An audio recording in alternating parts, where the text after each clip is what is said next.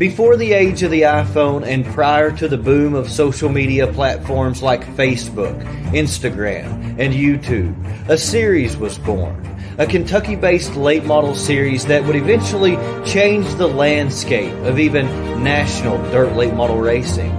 We still dream about going back to the day when we printed off our MapQuest pages and headed off to the mountains of eastern Kentucky to places like Thunder Ridge Racing Complex, 201 Speedway, and Mountain Motor Speedway. Or we headed west on the Parkway to places like Barren County Speedway, Soggy Bottom Speedway, and Bluegrass Speedway. Richmond Raceway, Lake Cumberland Speedway, and Ponderosa Speedway were mainstays of battles between competitors of arguably the greatest regional touring series to ever exist. These once local and weekly competitors became regional stars. Drivers such as Aaron Hatton, Johnny Wheeler, Tyrell Todd, Victor Lee, Tim Tungan, Brad Neat, Justin Ratliff, David Webb, Chris Combs, and so many more were given a battleground. Before technology changed racing, the series gave local Kentucky competitors a chance to make a name for themselves.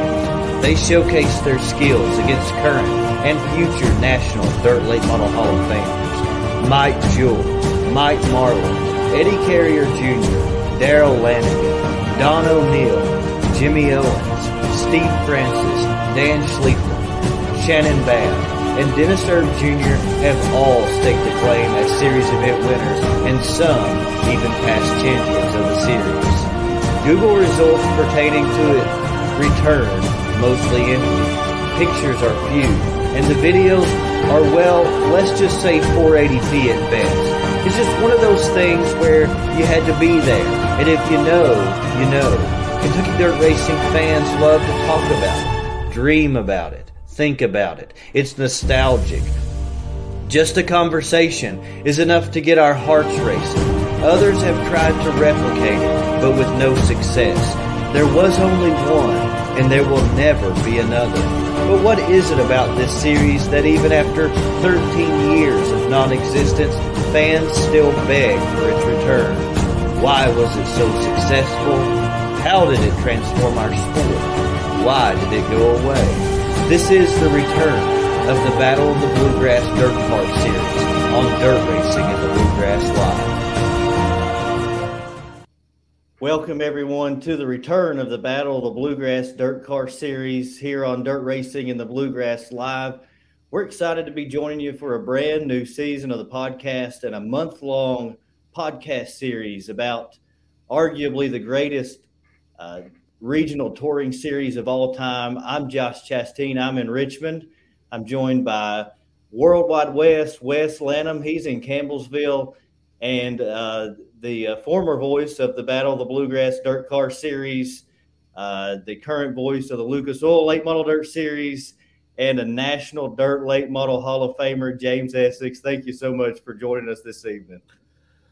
Well, Wes and Josh, it's an honor to be here, and uh, that that uh, video brought back a lot of memories. And uh, man, oh man, can't wait to talk about it. And uh, uh, just just uh, a great time in a, in a, lot of our lives uh, when the Battle of the Bluegrass was going on. And man, we made a we made a name for a lot of people out there. You know. Yeah, you sure did. No yeah. kidding. It's yeah. amazing. It's just amazing how many people involved on the national scene these days came from. And I want to get to some of that as we continue on in the podcast. But just so many names, so many people, people involved in the sport, drivers, and and all came really from the roots of of the Battle of the Bluegrass series. It's unbelievable. Well, absolutely, and uh, you know a little bit about my background before I, I did the Battle of the Bluegrass. I mean obviously starting at Brownstown in Indiana, which hosted Battle of the Bluegrass races in the past. Uh, you know, uh, I was it, actually in the ground floor when UMP started uh, with the, the, late Bob Memmer. Uh, I had met Bob Memmer in the early 80s. Uh, he was working down at Barren County Speedway in Glasgow, Kentucky. And then uh, I was working at Charlestown Motor Speedway in Charlestown, Indiana, just northeast of Louisville and uh, that's where I met him at. He was selling National Speed Sport News at the time, and doing some announcing at Barren County. And this was the time when the wedge cars were taking over, and uh, you know, car counts were dwindling, and uh, guys were getting out of it because of expense. Funny, I mean, we go look back 30 years now, and it's still expensive. You know, it's still a very costly to do. But um, at that time, the wedge cars, I mean, it took a lot of horsepower, and that was back when they had the big what they called humper tires, uh, Goodyear, McCreary, whatever, and uh, the racing, I, I thought the racing was good, but it just got to be where drivers were quitting left and right back then. And uh, he came up with an IOD one night when he was talking at Charlestown that we need to do something about this. And here I am. I'm just basically out of high school, and I'd been announcing at Brownstown for three or four years. And I travel around, did a couple of racetracks on a regular basis. And uh, that's where basically UMP started, and we had a meeting in Scottsburg, Indiana, in November of 1983, and uh, he invited a bunch of promoters around the area, around Ohio, uh, Kentucky, Indiana, Illinois, and such. And when Earl Baltes shows up, you know, uh, the, the, the greatest promoter of all time, he's the goat of uh, promoters, and and there'll never be another one like him. And and you listen yeah. to what he has to say as well, and he was concerned as well uh, about car counts and about the way the sport was going. And uh, so we had this meeting, and so we got a schedule and a set of rules. And you go from basically wedge bodies of unlimited height, width, engine setback, nitrous oxide, big tires, and you basically go to a small car, 11 inch tires, smaller bodies, on and on and on and that UMP began in 1984 was their first year. So then you go on, and, and that was very successful. And, and then Northern All Stars started here when I was in, well, when I, I, still live in Indiana, obviously. I'm in Florida right now, but uh, that began in 1998. And we had a meeting on that and discussed doing a regional traveling series for drivers in uh, Indiana. And then we did some in Kentucky as well, in Ohio, as in, in Illinois as well. But uh, that was successful. And then in 2000, I would think two, late 2001, early 2002, I got a phone call from Spencer Wilson. Spencer Wilson, um, I had never met Spencer Wilson. We um, we both wrote for Kentucky Racing News. Both of you familiar with that? Mm-hmm. Mm-hmm. Um, based in Danville, Kentucky. That was a monthly publication. And so he called me one night and uh, introduced himself. And I, like I said, we we talked and and we had never met, never talked. And he said he had this idea for a regional series uh, based in the state of Kentucky. Hmm. And I said, fine, because he I think he lived in Somerset and uh, Kentucky is where he's from. And so I thought I told him I thought think about it. He said, well, think about it. He said, I want you to be the announcer and the PR director and on and on and on.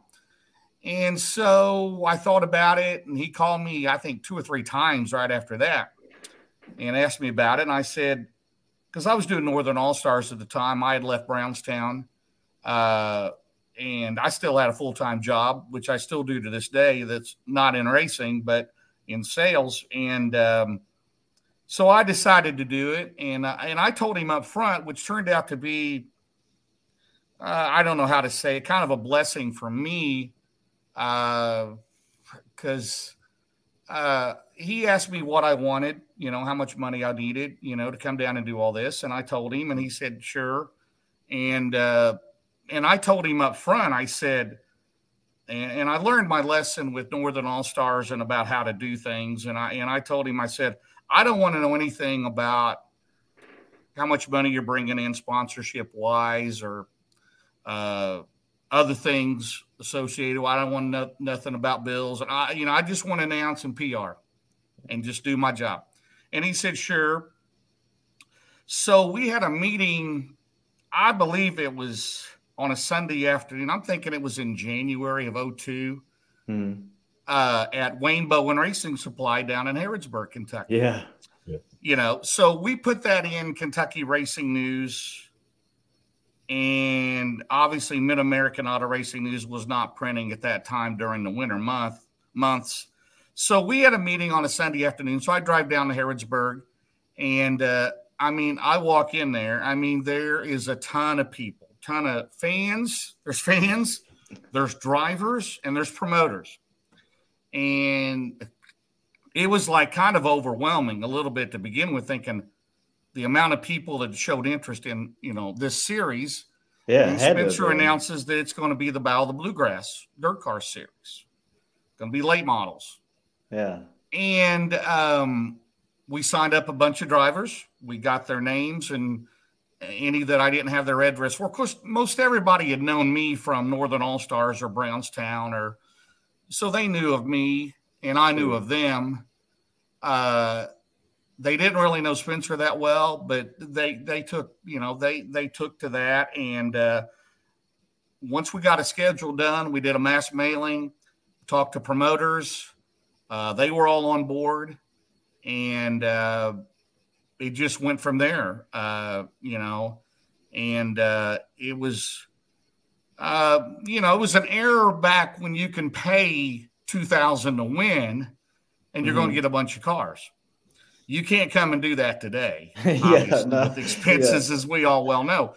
And uh, so we do that, and you know, that was back when you had that was before internet basic. Uh, you know, you had places like 4M or whatever, which, you know, they're still around, but you really didn't have websites and things like that, drivers' websites, series websites like you do, obviously, you've had in the last 15, 20 years yeah. that has exploded. Everybody's got that. But basically, that was word of mouth or Kentucky Racing News or Mid American Auto Racing News that's how people found out their information. And of course, writing for all them. And then we did some for the local newspapers. If there was a race, you know, in Glasgow, Kentucky, we work with the newspaper there. Or if it's in Bardstown, Kentucky, or if it's in yeah. Richmond, Kentucky, you guys know how all that work. And obviously yeah. nowadays that's completely different with local newspapers and so on and so forth. But you, yeah. you go on and, and, and, just the, the drivers that we had uh, at that time, uh, you know, Eddie Carrier Jr., Jesse Lay, Jesse James Lay, Tyrell Todd, Johnny Wheeler. Uh, you had the Neat brothers. Mm-hmm. Uh, you can you had Doug Doug and Richard Smith. Uh, you can go on and on, and um, it was just it was just pretty awesome to to work those races and travel down there. Everybody was so accommodating and nice to me, and uh, you know, so that goes on for a while, and then uh, Spencer decides he's going to begin the NARA, which was the precursor to Lucas Oil Late Model Dirt Series. Mm-hmm. And uh, there, you know, it's it's hard to talk about because I mean I, a lot of the stuff that went on, I had no idea was going on. I was kept in the dark, which kind of glad I was in a way. And then, you know, things come about in 04 with NARA, and then uh, we ran eight races in ARA, and then come the next year, then there there was issues with the Battle of the Bluegrass Points Fund. I don't think there's any secret to that. I believe that was in 04, 03. Uh, it was the year Aaron Hatton won the points. Mm-hmm. And uh, there was some issue. Yeah, we had a banquet, Battle of the Bluegrass banquet, which we was doing at that time. We'd added modifieds Mm-hmm. Uh, Tim Sharp had been doing the modifieds, did a great job, and then then we had our banquet at Kentucky Speedway down there uh, in Kentucky. Uh, uh, what's the name of the town? What's the name of Calvert the town? City. Kentucky Speedway there. Calvert. Oh, Calvert City. No, no, no. oh, yeah, that's that's Kentucky Lake. The asphalt track that ran a NASCAR, a couple oh, of NASCAR Sparta. races. Sparta, yes, thank you. Yep. Sparta, Kentucky. They're off I 71. So, mm-hmm.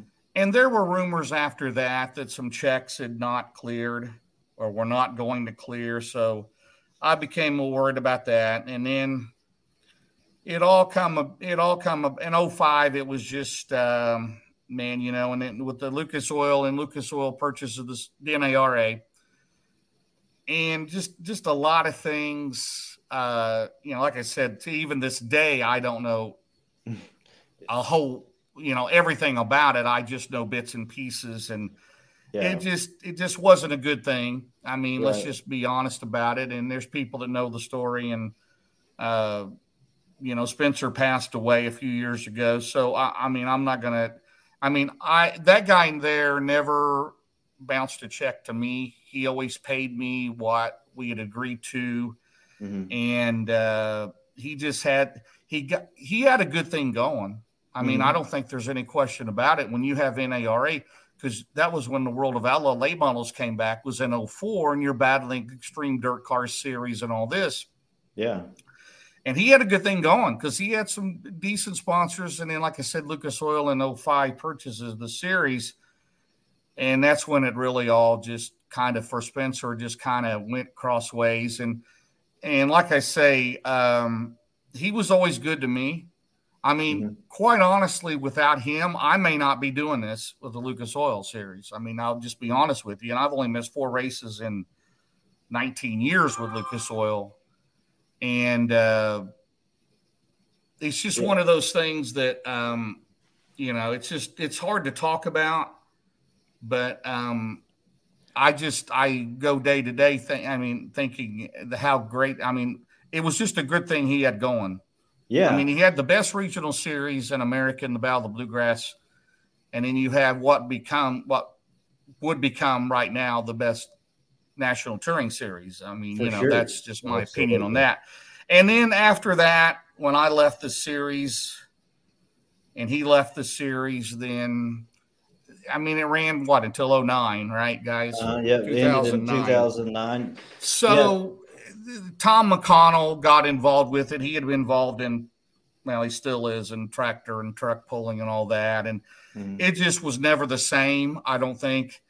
Um, and then you add up over the time and, and, uh, you know, when you lose tracks like Bardstown, yeah, Glasgow, you know, Glasgow went out 201, uh, 201 is not run for 201's done basically. You, th- you guys mentioned you mentioned Josh uh, Thunder Ridge, yeah, and you oh, go yeah. on and on, and the Soggy Bottoms and all that. Yeah, Paducah come back. There's no Kentucky Lake no more, yeah. and it, it and the drivers. I mean, there's still some that are still active, no doubt about it, and. Mm-hmm. uh uh but we gave a name to those guys. I mean, nobody, yeah. you know, we just gave a name to them, and that's one thing I'm really proud of. That you know, who really everybody knew Eddie Carrier's dad. Uh huh. And you have Eddie Jr., you have Bobby Carrier Jr., was well known at Richmond, obviously yep. winning a lot of track titles. Then you had guys like Mike Jewell and Tim Tunget and Whitney McQuarrie, and like I said, the Neat brothers mm-hmm. and Aaron Hatton later. I mean, we brought national recognition to those guys with I mean, obviously, you had no streaming back then. You had no highlights on Dirt on Dirt. You had none of that stuff. And uh, just in the racing publications, whether it's Kentucky Racing Newsroom in America, people read about these. I mean, mm-hmm. those papers had a lot of subscribers, and people read about them, and they got to know their names. Yeah. And um, uh, so, so I'm really proud of that, and, and getting to know those guys, and, and Timmy Yeager, uh, you know, guys like that, and uh, just just was really a lot of fun. And, and we when we had a lot of very good car counts. I mean, we still hold the record, I believe, at Lake Cumberland. Uh, 62 cars we had for the Lake Cumberland Classic. That was a record. And we go to Bardstown, and, and, you know, you'd have a lot of cars. And uh, but just as time goes on, um, you know, the drivers they retire, you know, in Johnny Wheeler's case, unfortunately, pass away, and Mm-hmm. Uh, you know, he had a lot of great cardinals. Larry Yance, um, Larry Yance, who has still has a lot to do with Ponderosa and Lake Cumberland. I mean, yeah. you know, uh, just owning Johnny Wheeler's car and and like I said, you never know who would drop in. You like you mentioned uh, in the pre the pre show there, the Don O'Neals, the Darrell Lanigans, uh, the yeah. people like that would drop in, and that was cool. Yeah, uh, because they weren't running really a national tour back then, and uh, that that was pretty neat. And uh, like I said, another track that people forget about, Scenic, Scenic down in Tennessee, uh-huh. and then there was Tennessee Motor Speedway, and that's going away. And uh, Crossville, we went to a few times. That was pretty neat. It's still around, but if you come today and you say, and, and I know I told you, Wes, that I mean, I've had a lot of inquiries about David Webb is another guy that I should mention as well. Uh, yeah. I've had a lot of inquiries about stuff because I'm trying to get this Northern All Star deal back going. And this is all on my off Lucas Oil weekends, which, as you well guys well know, that's very few.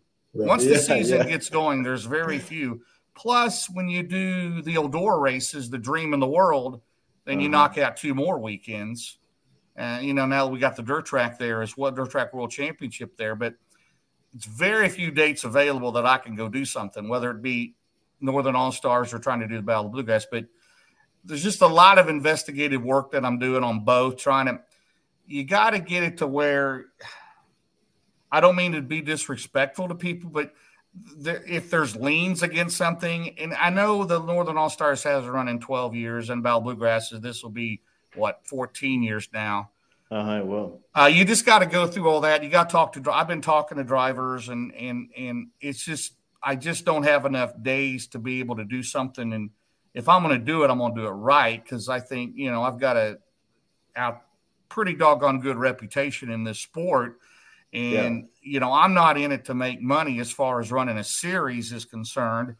You know, and and I'm very happy with Lucas Oil, and and I hope to be there till till whenever. I mean, as long as there's a Lucas Oil series, I want to do that and be there. So yeah, uh, I appreciate everything they've done for me. And uh, but on my off weekends, you know, I like to. I just can't go and sit.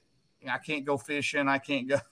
Can't go mow the grass. I, you know, I just, I just can't sit around and do, you know. But I think there's a lot of regional, you know, a lot of guys that are weekend warriors in Indiana and Kentucky that you could get something going and pay them decent money. You know, like I said, the two or three thousand win races are a thing of the past. That's just not going to happen. And you know, some people think five thousand, but if you have a five thousand, you pay good throughout the top ten, then that's okay because everybody's yeah. got to survive. But uh, it's it's just the number of tracks in Kentucky. That's the problem that you run into without a Bardstown, without a Glasgow, uh, without a 201, without a Kentucky Lake, without a Scenic, without you know on and on and on. And basically you have florence um, richmond obviously lake cumberland ponderosa. Now you got paducah. That that's pretty good right there uh-huh. without a doubt. But uh, we'll just see how it all you know you never know. And uh, like i said a lot of those drivers are still around. I mean you know uh, still racing. So uh, it would be interesting to say the least if if something could be done. And uh, you just never know.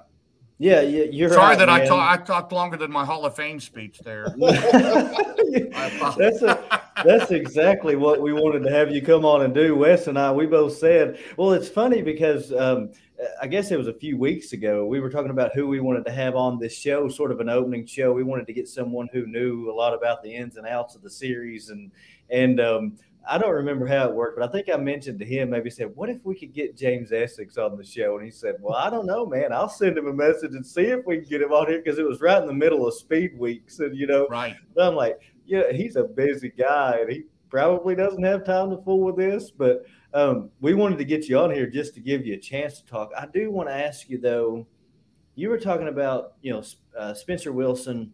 Mm-hmm. And I know you said there's a lot of things that you, you, you know don't feel comfortable getting into but just the good of Spencer Wilson because so much good came of the series. What what was what was it about Spencer as far as a person and his mindset and, and the way he thought about things that allowed all this to to come together the way that it did? Well, he he you know, he and I and I did too. I mean, he knows know a lot of people, not not in the way probably that I did as far as uh, experiencing.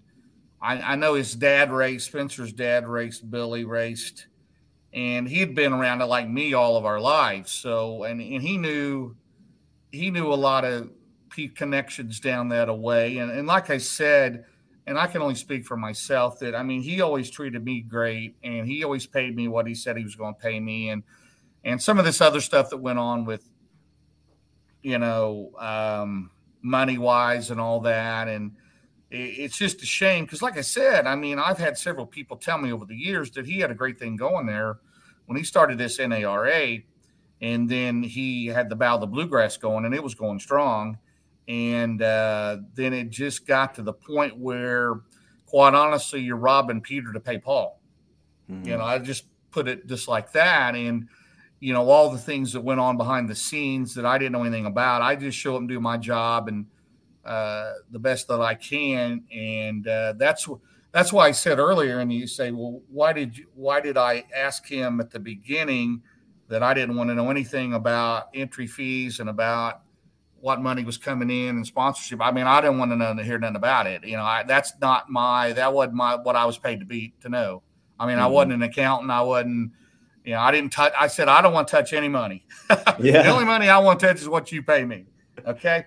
Sure. So you know, a lot of things just got to be, it was just like a snowball effect. And it just got to be where it was just uh, something had to be done. And uh, like I said, robbing Peter to pay Paul. And uh, I know the first year we did it, he did NRA in 04 and they had a banquet down here uh, for East Bay. And uh, there was some there was some issues there with checks and you know, and you know, I don't need to go into the whole story, but the people that were involved, they know they know what's going on, and I'm not telling something that that people don't know, and that some most people don't know, but there's some that don't. But like I said, he's been gone a few years now, and um, but like I said, he he had a good. I mean, there's no doubt that he had a good thing going, and it's just a shame what happened, and um, then the series goes, and then it's similar to what happened Northern All Stars. Then you have, I, I don't know, just just things uh, go on that just. I know everything. A lot of things are not the same. There never will be. There never will be like it was at the beginning mm-hmm. uh, of the Battle of the Bluegrass. But you know, there there is some hope that maybe. Uh, that that could that that could happen again to where you know I could you know I could do something. But like I said, uh, I've got very few weekends off with Lucas Oil. I mean, this is something I want to do to give back to the regional drivers and and you know and you guys we talked about it before we went on the air that Dustin and I, Dustin jared and I, I mean whether it's Eldora or even you know during the Georgia Florida Speed Weeks, we always bring up Al Bluegrass. Yeah, I mean it's still close to our hearts and Northern All Stars as well, but we're talking about Eddie Carrier Jr. running this weekend with us at All Tech and next week at East Bay. Talk about Tyrell Todd uh, down there, and he's sponsoring a hard charger. And and Jeff Gullett, of course, he was crew chief for a long time. Danny Ray Preston, uh, car owner, uh, long time the R&P industrial cars, and and so on and so forth. But uh, man, just a lot of great great guys that we had running this deal. Uh, I could tell you story there's just stories of stuff that happened on the track and off the track and people being suspended that weren't told they were suspended and they show up at a racetrack and you know just just all kinds of things. But the, the the bad thing about it is you don't have bardstown. Glasgow's been gone a long time. I wish we had started it quite honestly in the early 90s when taylor county was still around in campbellsville yeah because that's one track i was always told to go to i I, I could help announce Terry with Terry Wiltshire. Never did make it because it was always a big night race the night before Brownstown, and they wouldn't get done. They were real late and so on and so forth. I wish it was around when we did the Battle of the Bluegrass because you know that would have been awesome. But you take all those tracks out of the equation, then you've got you know.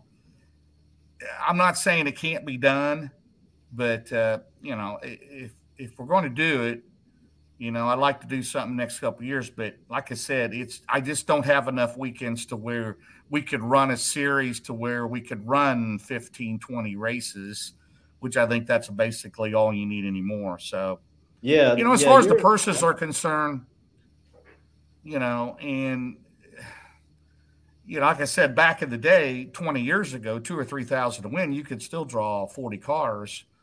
Uh, that just isn't going to happen today. But I, I think there's enough drivers around Indiana and Kentucky where you can do something. Yeah, I, I, mean, I agree with that for sure. I think the right scenario, the right situation, because it almost seems like from the beginning, the success originally in 2002, from 2002 to 2009, especially in those early years, was really sort of like a perfect storm.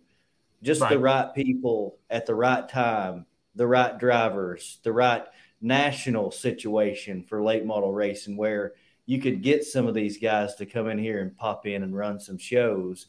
I don't doubt that that couldn't happen again, but it seems like from the beginning, that's part of what made Battle of the Bluegrass so special was just the time, place, perfect storm type of scenario.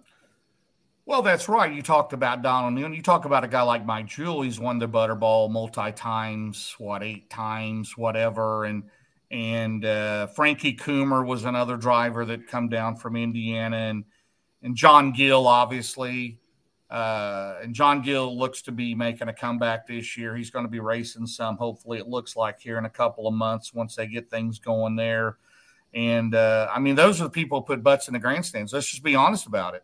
Yeah. I mean, yeah. and now you've got the new generation, the Hudson O'Neals, the Ricky Thorntons, the Spencer Hughes, who, who you know, are based in Indiana uh-huh. uh, that that can draw a crowd. And you still got a, you know, you got the Rice brothers at Florence. You've got mm-hmm. Robbie Hensley. You've got uh, Trevor Landrum, uh, Lanigan. Still, time to time, you never know, but you still have enough drivers that you could put butts in the grandstands. That's what it's all about, and uh, you know that's what I miss. I mean uh, miss going miss going to those type of races, Northern All Stars and Battle of the Bluegrass, because you didn't know who was going to show up. I mean, that's just the way it used to be back in the day, as we well know, before Lucas Oil and World of Outlaws. You, you had NDRA, but they were more of a way national deal, and they mm-hmm. didn't really affect it. And Stars comes along; they're more of a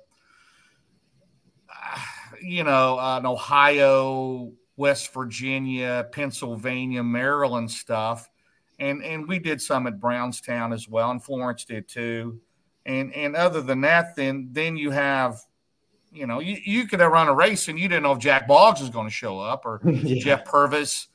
I mean, you go to a race in Campbellsville, Kentucky, and you'd have John Gill and Jeff Purvis and Jack Boggs and maybe you know a Larry Moore or uh, John Gill or Ray Gotze, uh, Steve Barnett uh, people like that that would that would race, and and that was awesome. And the same way at Brownstown, and uh, I mean, we could pay. We ran one night like a regular show, and Jack Boggs pops in. It's like, oh, you know, this is good.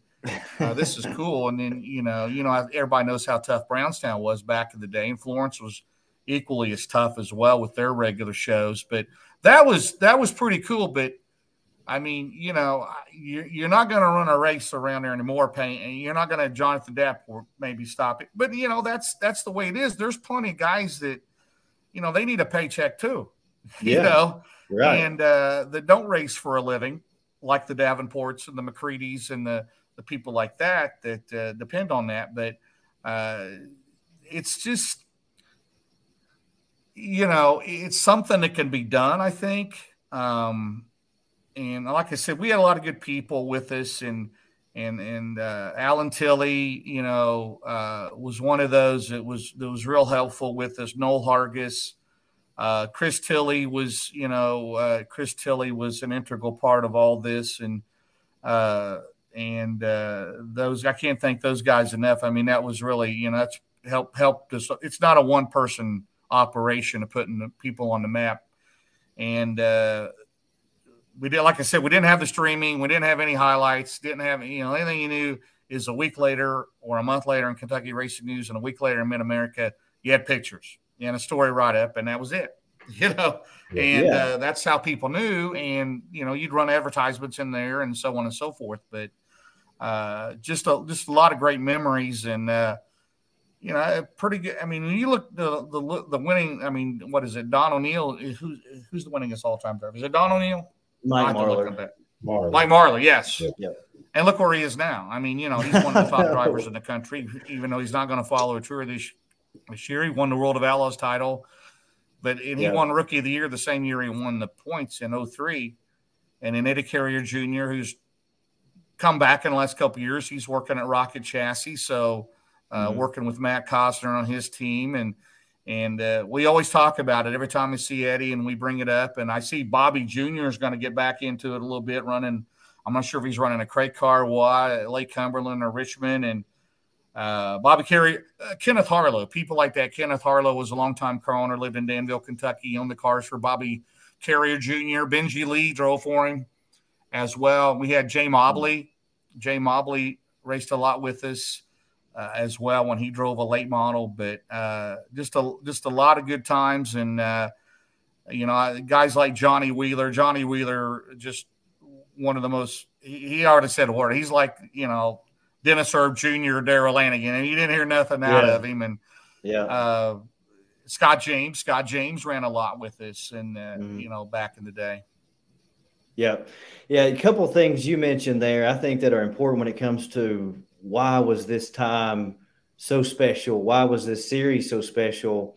One is just what you said. It was before the age of streaming and social media and all the websites, the the media publication sites that we have today. So a part of it is the only way we as fans and former crew members and drivers and and officials with the series can relive it is in our minds. I mean, there's there's not a lot even if you look online, there's there's not a lot of stuff out there really when it comes down to well, it. Well, yeah, you can go to Dirt on Dirt if you have a subscription to that, and you can check the history and go under the bow of the bluegrass, and it'll give you all the results from every year from 02 to 09, and then all the career winners and and the final, I think top five in points, something like that. But that that'll give you that. But yeah, you're like you said, there's really no there's no video. Yeah. Unless somebody you know, uh, had some kind of a video. Not well, I you know, you know, I'm saying back in the day, a recorder or something a, yeah. to do that with, and and all that. But uh, yeah, now, nowadays you just photos. That's what I told somebody the other day. I said I back back in the day of the when I was at Brownstown or going to other tracks. It's like man, you you're living in the moment at that time and you're not thinking ahead 10 20 30 years that man, I need, I'd like to have pictures of everybody, you know, of their race cars or them or whatever. Yeah. But you, at the in the moment, you don't think about. It. I still got a lot of Battle of Bluegrass pictures. I mean, I could get those to you guys. I got a ton of them that I took starting in 02. and uh, I mean, I basically did all of it. I mean, I did the announcing, I did all the PR, I did all the stories. I took all the pictures. I submitted all the pictures to Kentucky Racing News or Mid America, did all of that. And I still got a lot of those pictures from everywhere that we went to, whether it was 201, Bardstown, Florence, whatever. And it's pretty cool. I ought to do a montage one. It'd take me a while to do that, but yeah, uh, th- that was pretty cool. I like to do what the, um, of course, I still use my index cards like Rick Rick Eshelman did, and I know somebody a couple months ago did a whole deal about putting his in archives and all that. That's pretty cool. Yeah. But um, thing is, I do new cards every year. Rick Rick just did his in pencil. He erased them. and, you know, if they changed chassis or lost a sponsor or gained a sponsor, he just add them on there. But he had a pencil. He just erased all of it. So that's pretty cool. And then we miss Rick, and he he was awesome. And you know, then after I left, then Spanky Michael Despain came in and just just a good friend and does a great job and everything that he does. And uh, yeah. uh, PR work and announcing, just just top notch guy, and uh, hopefully he'll be in the Hall of Fame one day too. And uh, mm. just just just an outstanding guy, and and like I said, all the people that that had helped on the series, uh, Amy, you know. Amy and Dwayne Ragland. There's two Dwayne Raglands, one that lived in Indiana that passed away last year, and there was an Amy and Dwayne Ragland, and uh, Delbo. Delbo was helping us some and, and all that. And, uh, you know, it's it's just uh, something that I'll never forget. And I thank all those people and all those drivers. I mean, it's all about the drivers. They're the ones that make all this. It's just even up to this day with Lucas Oil. That we've seen the racing the first five nights has been pretty doggone good, and it's all about the drivers. And hope everybody's enjoyed those broadcasts. But uh, yeah, we didn't get to do any streaming with obviously about the bluegrass, but uh, you know uh, that would have been pretty awesome. But there's some, there was, I mean, I remember the time we went to Clinton County down there in Kentucky, and it's like I took me forever to find the place, and I get up there and announce. I think Jesse Lay might have won that night. I'm not sure, but maybe Tim Tungett. But I'm thinking, you know, this is a go kart track. Why are we running? I told Spencer, I said, what are we doing running on this? It, this, and I had ne- at that point I had never been to Macon yet. Oh, so when yeah. I get, you know, I get to Macon, they say, well, you can't run too wide, and we're running three wide in Lucas Oil and blah blah blah. Same way out at Huset's in South Dakota last year. Sprint car track, we get there, the sprint car guy, ah, the, the announcer, God bless him, goes, I don't see late models run too wide. We're running three wide. The whole oh, race it, was, about, a, it was know, a great show. Yeah, you know, and it's going to be good for the silver dollars. But we're Clinton County, and I'm and I'm up here. I mean, I'm on the front stretch looking down, and I'm thinking, this is this is not going to be good. It turned out to be a heck of a race. Yeah, we had a lot of cautions, but yeah, Tyrell you know, Todd won that first race at Tyrell Todd, okay, 2004. So did yeah. Tunget win one there? Um, did Tunget win one? I was thinking either him or Jesse won one, but maybe I, would have to look back on that. Yeah, I've got the, I've got it printed off here, but uh, okay. I, right. I, just I see that first one, but uh, but that's a fun little place. I actually had a had a chance. It, it opened back up. I mean, for a very short period of time, Clinton County did, and I got to go yeah. over there, and it was a NASRA race, and um, little bitty track, but that was a it was a fun show that night when I went over there too, and way back in the middle of nowhere, but fun little place for sure. Well, that was before. I mean, you're talking. We had GPS. You talked about printing out MapQuest. That is so funny. That is true. You know, print out MapQuest and all this, and you know, this is you know, you back in the day, you used to have to stop at the local gas station uh, on the corner and ask where the track was. You know, and they, yeah. it's down, it's down this road, county road, whatever, through the holler, through the cornfields, the cow pasture, whatever. But you know, I, I miss kind of miss Thunder Ridge. Thunder Ridge was a pretty good one down in Prestonsburg. They helped they hosted the Dirt Track World Championship once, and we parked we parked everybody on the horse track. and and I walked in there one night, and they had that's when they when they they they did have horses. And they had pari-mutuel betting going on on a horse track, whether it was Keeneland or Saratoga or wherever in the heck they were. They was there was people in there placing bets on horses somewhere else, and it's like, mean, it, it was parking everybody on a horse track. That was just so. Uh, so interesting, you know, and I still can't believe they hosted a dirt track. I think Freddy Smith won it, the dirt track world championship they had there, and of course, Bardstown hosted the dirt, excuse me, the dirt track world championship, and we'd always have a race there, and then guys would come. We'd that's, I mean, fill the pits up, getting ready for that, you know, and you know, you had Jackie Boggs and people like that to come in there, and uh, 201 was always a favorite of mine. You know, you always had Chucky May and Brandon Kinzer who, mm-hmm. who seemed to always be the first two in line for the World 100, right? I mean, they, they always got joked about it for years. They were always the first ones in line for Eldora for the World 100. Well, they're there racing, and you know you had guys like Raymond Nichols and uh, Paul Davis from Pilgrim, Kentucky. That's when I first met John Blankenship. Actually, he lived in Williamson, West Virginia, and which wasn't that far from 201. That's the first time I'd ever met him was when he when he raced at 201, and the stories Oh man, there was one night at 201. I, is it all right if I tell you some stories? Do you have time? Please time? do. Yes. We, we've got we have all night. We've got as we've got as much time as you want to give us.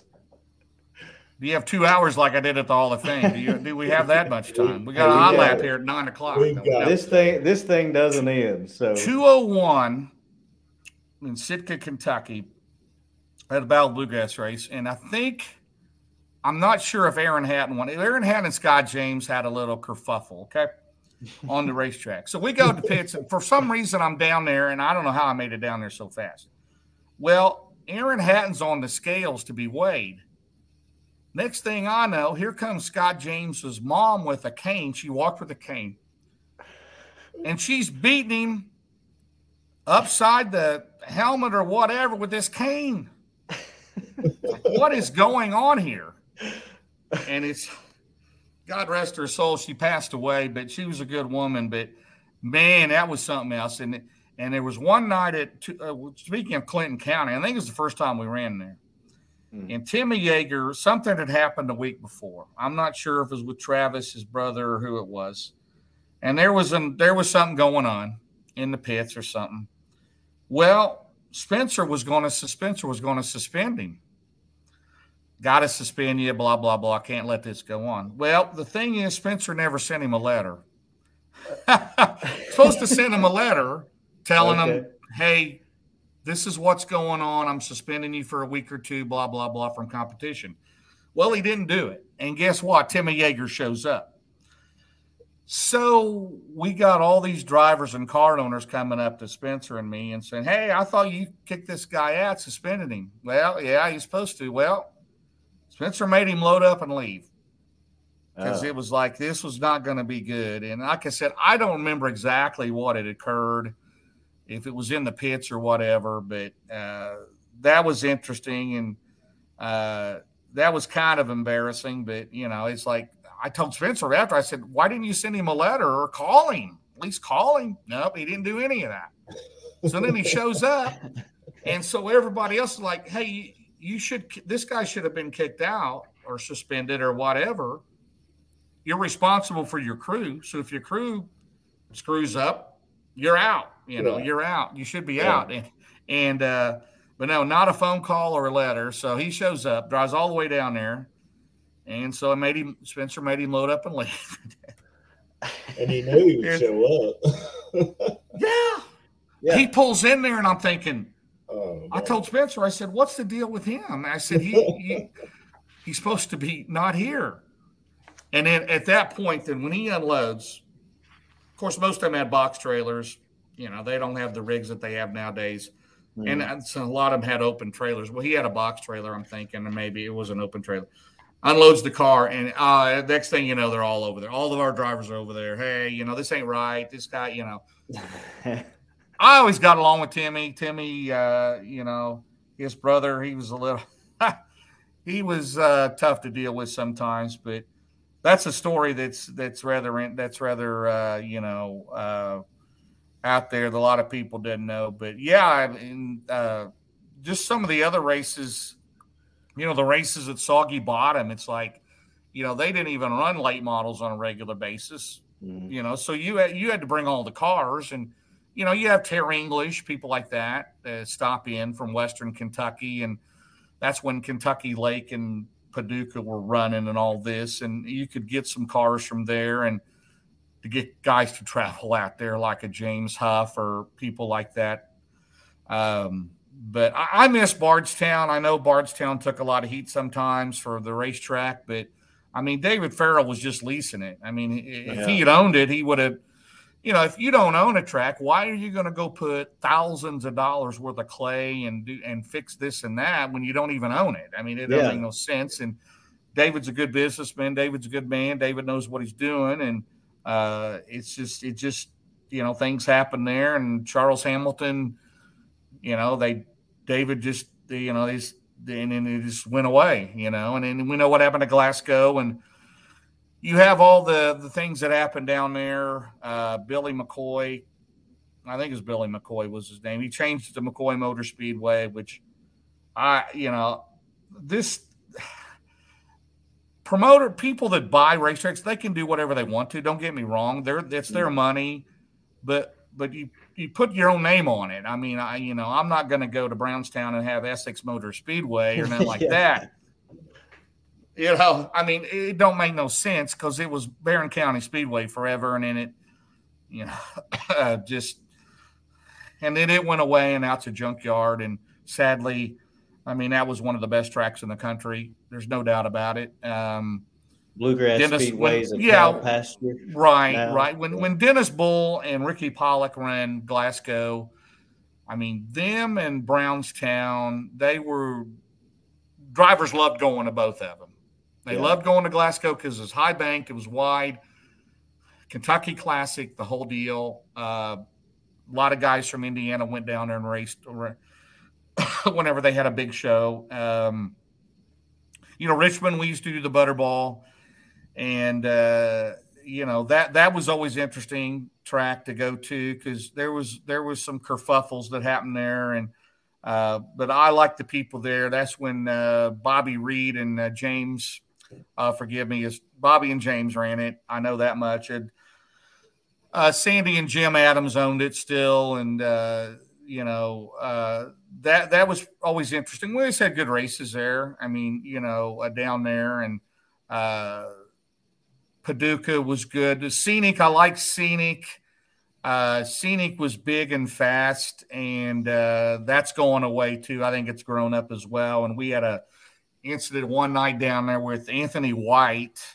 Uh, the dirty white boy. The dirty white boy. Him and Doug Smith, and you, you, guys know Doug Smith from Somerset, the former rookie of the year in the series. I mean, this guy's yeah. like six foot five, weighs 350 pounds, and he sits on you and you're, you know, you're a goner. But there was a there was an issue on the track, so they're going to the pits and this was after a heat race, and Anthony White, and they're running. Anthony White's trying to go through the pits 400 mile an hour, can't do that. blah blah blah to catch up to him. He's going to kick his ass and all this other business, and you know, he, I, surely he and Anthony White's just you know he's like you know he's like this, you know, yeah, just just you know, yeah, no neck, you know, just you know, you know he's he's he's all right, but anyway so then there was a kerfuffle, and they I think they kicked Anthony out and and all that, and uh, just just crazy stuff. I mean, we had one night. I think Sean Martin there at uh, Carter County. We had a bob race. Carter County, for those that don't know, is in Grayson, Kentucky. It's like up on a hill. You got to like drive straight up a hill to get to it. And I think it was Sean Martin was his name. He was from Maysville. I think he's still racing some. And I think maybe he did win, and he went to the scales and he was light. So it's like, oh man. Was and that so, track you're speaking about? Was that uh, was that Thunder Mountain Speedway? Is that what that was called? I Olive did it become that after it was Carter County.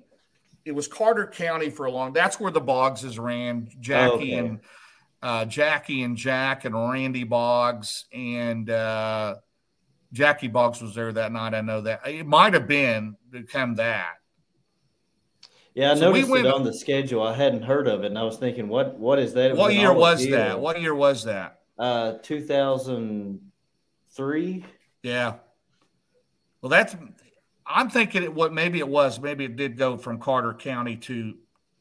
Would you say Thunder Mountain? Mountain. Yeah, Thunder, Thunder Mountain. Mountain. Yeah, yeah, yeah, yeah. Yeah, because there was Thunder Mountain and there was Thunder Ridge in Prestonsburg. Yeah, yeah. And all that. Uh, give me some other tracks that I missed. Uh, Tennessee Motor Speedway, which is gone now in Baxter, Tennessee. We had a race there. It's gone.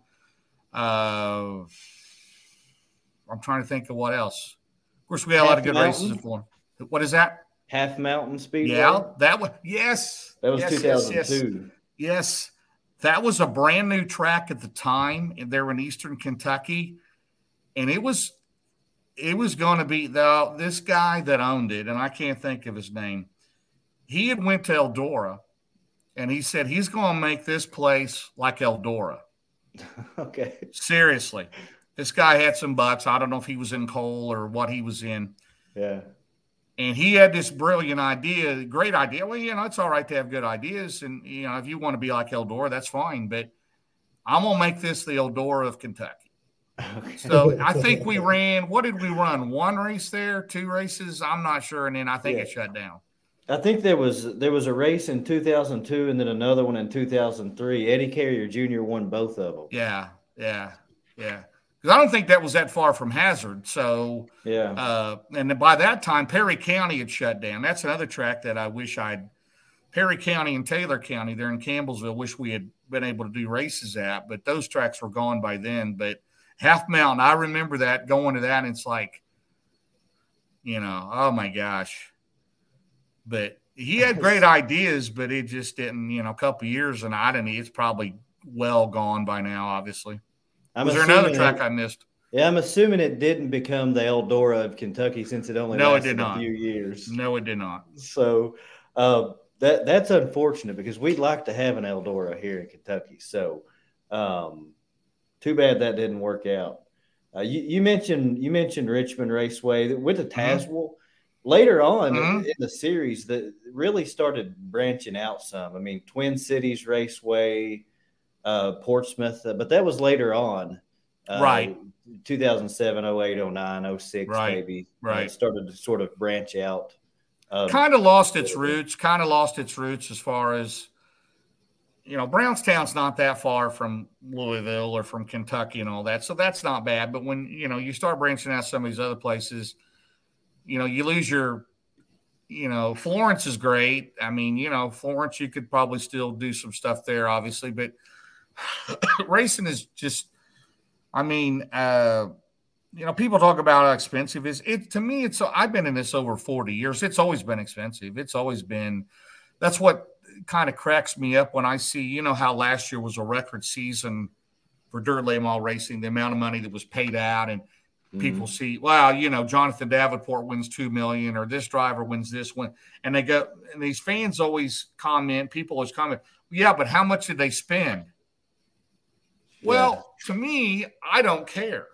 right. I don't think Wes and Josh care. I don't care unless no. you own a team. Why should I care right. what they're spending. If they can mm. afford to do it and they want to do it, let them do it. Do it. It's, it's a like lot a of fun to watch. yeah, I mean, I don't, I don't, I don't worry. I mean, do I, do I care what Tom Brady makes now that he's retired for the second time? Did I care what he makes? He's going to make more money doing television than he ever did playing football. Yeah. Seriously. Yeah. And but I don't care what these these he said, well, they need to cut cost. Tell me where you're going to cut cost at. You go to the grocery store. I'm in the office supply. I'm in the office furniture business. The price of wood, plastic, metal, glass, what everything's up through the roof. You go buy a carton of eggs. You go buy a gallon of milk. You go buy fresh meat. Look how much it's going up. We all know on gas prices. Mm-hmm. Yeah. You know, and and uh, and on and whatever. That's for another day. I'm just saying that it is what it is. It's always been expensive. I don't care if you're a late model, modified, street stock, hobby stock, four cylinder. It's expensive. I saw somebody complaining about a set of rules on a on four cylinder about having to run a window neck. If that's my kid and they're in a four cylinder, and I've seen a lot of unsafe race cars, trust me. if my kid, my son or daughter was running a class, they would have the best self containment seat. They would have the best helmet. They would have the best mm-hmm. gloves. They would have the best head and neck restraint, the best uniform, the best rate. I don't care what. If if you're the price of your life is not worth something like that, you don't need to be in. You don't need to be in it. Yeah. I'm just telling you, you don't need to be doing it. Yeah. If you're not going to put a good fuel cell in your car, you don't need to be out there racing because if that thing gets upside, and God forbid, we saw it at Southern Ohio Raceway a few years ago, and this happened, and a driver lost his life. Did not, and and you know, it's just it's just. But if if you can't afford good equipment, and I'm talking about safety equipment, then you have no mm-hmm. business racing. That's just yeah. my opinion. Just setting the grandstand or go fishing. I mean, but I don't. I've never understood why people cared about. It's like with Hoosier Tire. Okay, the people talk about the price of tires, the price of rubber, everything, rubber trees, rubber plants, wherever they get all this. That you can't, they can't find people to work. Yeah. Ever since the pandemic, it is. You guys know that in local restaurants. Mm-hmm. You can't yep. come if people don't get fifteen dollars or more an hour, they ain't going to work. Yeah. It's sad, and, and you can't have indoor dining, and you can't get the people you need but as far as Hoosier Tire, and people talk about, oh, you know, that these local racetracks and these sanctioning bodies, they're the ones making the money on it. No, they're not. You know, I don't know what Lucas Oil gets. It's none of my business. I've never asked. But I do know that when I was at Brownstown for four years, I had an agreement with Hoosier Tire. I ran four divisions late model, modified, street stock, and bomber. All four divisions ran Hoosier tires. Okay. Mm-hmm. That was my agreement with Hoosier. I signed it in March come the end of come October when the season's over, I get a check in the mail. Guess what I got? Two thousand dollars. That's what I agreed to. Two thousand dollars is what I got. Well, James, well, two thousand dollars per class, man. You you guys, no, that's two thousand total. Yeah. And I averaged 140 to 160 cars a night. Josh and Wes, that's a heck of a lot of tires during a year. Yeah. That was mm-hmm. sold and yeah. I get a check. I get a check in October for two thousand dollars. you know what I did with that? I went and bought trophies for my awards banquet, and that wasn't even nearly enough to buy trophies. Two thousand dollars is all I got for four classes of cars. So, and and that's been a while back, but I can't believe I can't imagine it's even more than that. If mm-hmm. I was getting two thousand per class, it'd be you know that'd be different. But that yeah. wasn't the case, and that's the agreement that had been in place with Hoosier Tire before I took it over with the previous promoter. And I and I don't even know what tracks get you know how much they get. I I don't worry about that they said, well, you need to cut costs. You well, they tried to run these B mods. Well, they're getting, you know, they're getting as expensive as A mods. Then they everybody wanted to go crates, and now they're getting to be. What always gets me is if somebody will go to Rocket or something that'll buy a new forty thousand dollar rolling chassis, put a crate motor in. What are you doing? You can buy. You can go on Facebook and Marketplace and buy a good used open motor and go run anywhere. You don't need a forty thousand dollar motor to go run a regular show at Brownstown, Florence, Lake Conroe. Richmond, yeah, Richmond, yeah, obviously Richmond as well. You yeah. don't need, you don't need, you don't, you don't need to be Jonathan Davenport every weekend somewhere to run for what you're running for. Yeah, but like I said, why, why do people care how much? I don't, I don't care. And I've been in this thing for 40 years and I'm close to everybody. And it's like, if you if you can do it, keep on doing it. If you love doing it and you can write it off or you can do this and that, do it, please, because we enjoy it. What's the most amazing thing to me? You know these rigs and and you know how this truck and trailer and and you know there's places that you know you make payments on it and they tell me that the re, they, they keep their resale value. I mean, they keep their value just tremendously. Mm-hmm. And there's people, the car owners have told me they make they make more money off of that when they when they. I'm not saying they flip, you know, they, you know how they flip houses and flip, you know, they do all this stuff, and it's mm-hmm. like, you know, they they can sell because there's always a market for it. You always see it all the time on Facebook or whatever, and everybody's got a rig for sale, and they seem to sell it within a short period of time, and, and they make money, and then they go out and they put a, get another one. You know, they get a brand new one. So. Um, you know, it, they, they, it's not that way with engines, you know, and and you yeah. got to rebuild engine, and you know, it's what 10k at least minimum to rebuild an engine after a certain amount of laps, and so the resale value of them is not so great, obviously. So, you know, and race cars, you know, you can you can sell race cars all the time, all day and night, but um, it's just something that that always amazed me when people say you know it's expensive. And yeah it is. If if you can't if you can't if you put your family in jeopardy uh, you know going bankrupt. I know a driver's back a long time ago in the 80s they put second mortgages on their house. I know a guy that went and got a second mortgage on his house went up to cj rayburn's bought a brand new rayburn chassis. Of course cj was building motors at the same time too when he okay. got started in the late 70s bought a brand new chassis rolling chassis, and a motor. Went went to the bank, got a second mortgage on his house. Said that's what I want to do. He said, and somebody told me years ago said, here's a good analogy. You go buy a boat. What if you want to quit racing? Go buy a boat. Well, you go buy a boat. It ain't cheap.